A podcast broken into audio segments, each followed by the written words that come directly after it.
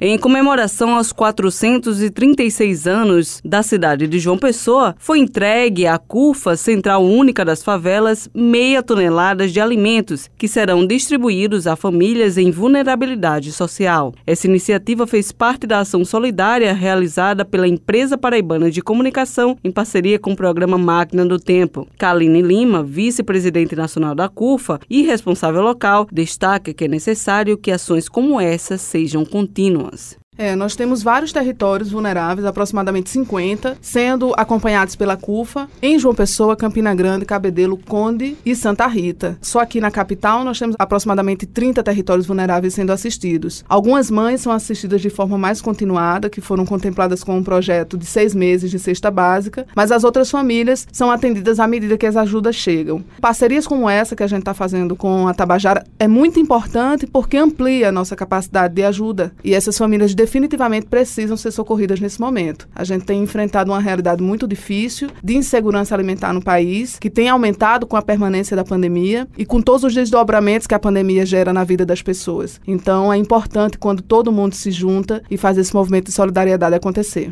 De acordo com o NH6, diretora-presidente da EPC, a empresa tem como foco contribuir de alguma maneira com a sociedade. A EPC tem esse lado da responsabilidade social é, o governo como um todo tem suas ações, mas é, aqui a empresa tem uma tradição disso, né? Nós já fizemos esse ano a campanha do agasalho e uma campanha anterior de coleta de alimentos também.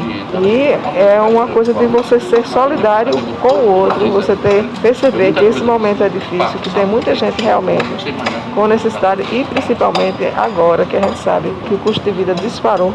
Então o, o emprego não está voltando no ritmo que deveria as pessoas estão realmente passando dificuldade. Então, quando você faz uma doação, aquilo lhe dá pelo menos uma tranquilidade de que aquelas pessoas vão ter alimento. Então, a barriga vazia não é um bom conselho. Segundo o DJ Brasinha, apresentador do programa Máquina do Tempo, é gratificante saber que os ouvintes colaboram com ações como essa e que, mesmo quem tem pouco, quer ajudar nesse ato de solidariedade.